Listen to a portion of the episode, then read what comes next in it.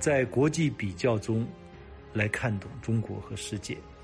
喜马拉雅的听众朋友们，大家好，欢迎收听《维维看世界》。那么，这使我想到就是当年这个上世纪八十年代香港谈判的时候，我们当时有领导人说，香港九七年回归，呃呃，不需要驻军。哎，邓小平听了就非常呃怒火冲天，他这是胡说八道。那么后来，这个到九七年临近的时候，我们的解放军拿出这个驻军方案给小平，邓小平看了说太软了，哎，你还没有考虑英国人万一九七年时候最后一刻不把香港交回来怎么办？所以这个强大的国防、国防力量的存在感、人民解放军的存在感，对于维护香港和祖国大陆统一非常重要。让明眼人看得很清楚。欧洲今天面临的这个重重的危机啊，背后都有美国的影子。那美国是靠什么来操控欧洲的呢？讲白了就是硬实力和软实力。硬实力就是军事控制，就我前面讲的，北约是美国控制欧洲主要抓手。冷战时期呢，北约就美国向欧洲提供核保护伞。呃，北约发挥个什么作用呢？有三句话。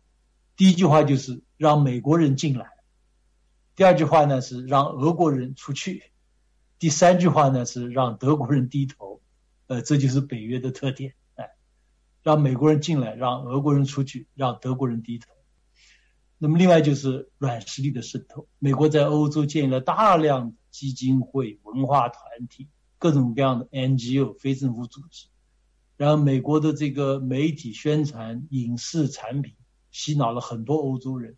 我举一个例子就能说明这个问题，就是在二次大战刚结束的时候，你问法国人，我们有民调资料的，这个谁对二次大战胜利做出最大的贡献？多数人都说是苏联，啊，百分之六十左右，只有百分之二十的选择美国。但到二零一五年的时候，选择苏联的已经下降到了百分之二十三，而选择美国的上涨到了百分之五十四。实际上，大家生活在香港也，这个确实前两年我们看到这个占领中环啊、修理风波，实际上就是美国等西方国家策动的颜色革命。哎，那么现在我觉得这个港区国安法的制定和执行，我叫做釜底抽薪，一下子把整个形势扭转过来，我觉得这非常之重要。否则的话，真的是要出大问题。因为我自己不是金融问题的专家啊，呃，就是有时候比较关心。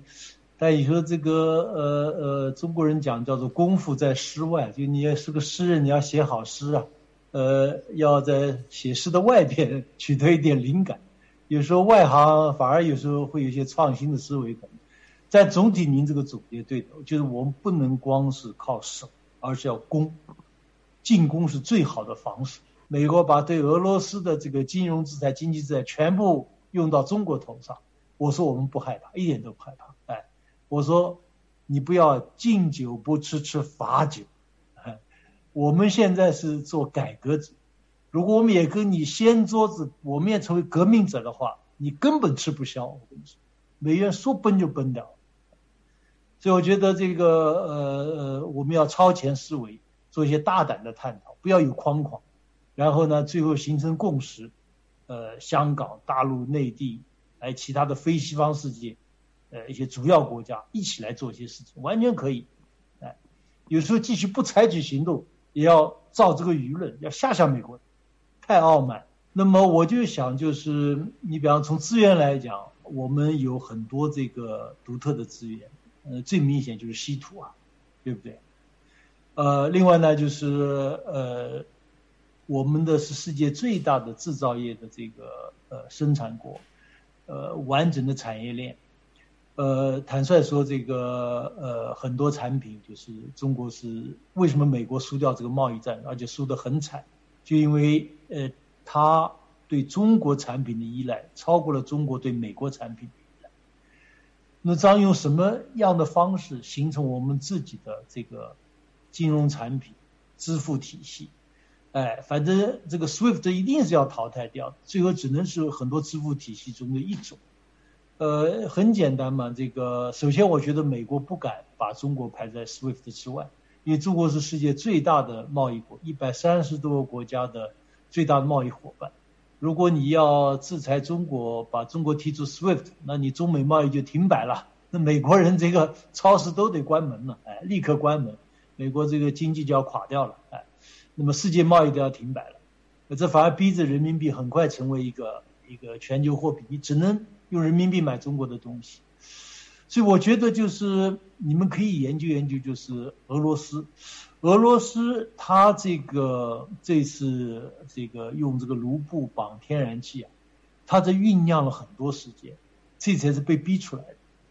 他那个央行行长，那个女行长非常厉害，他，是有超前思维的。那么，所以我觉得就是现在我们中国有关部门也在跟俄罗斯的这个银行部门在一起在研究。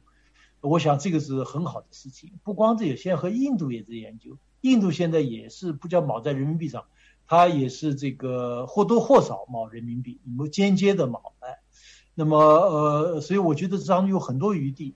呃，但值得探讨。总的就是，你这样净空了，他在害怕你，他在尊重你。好，今天就谈这些。欢迎大家继续收听《维维看世界》，让我们用中国话语读懂中国，读懂世界。我们下次再见。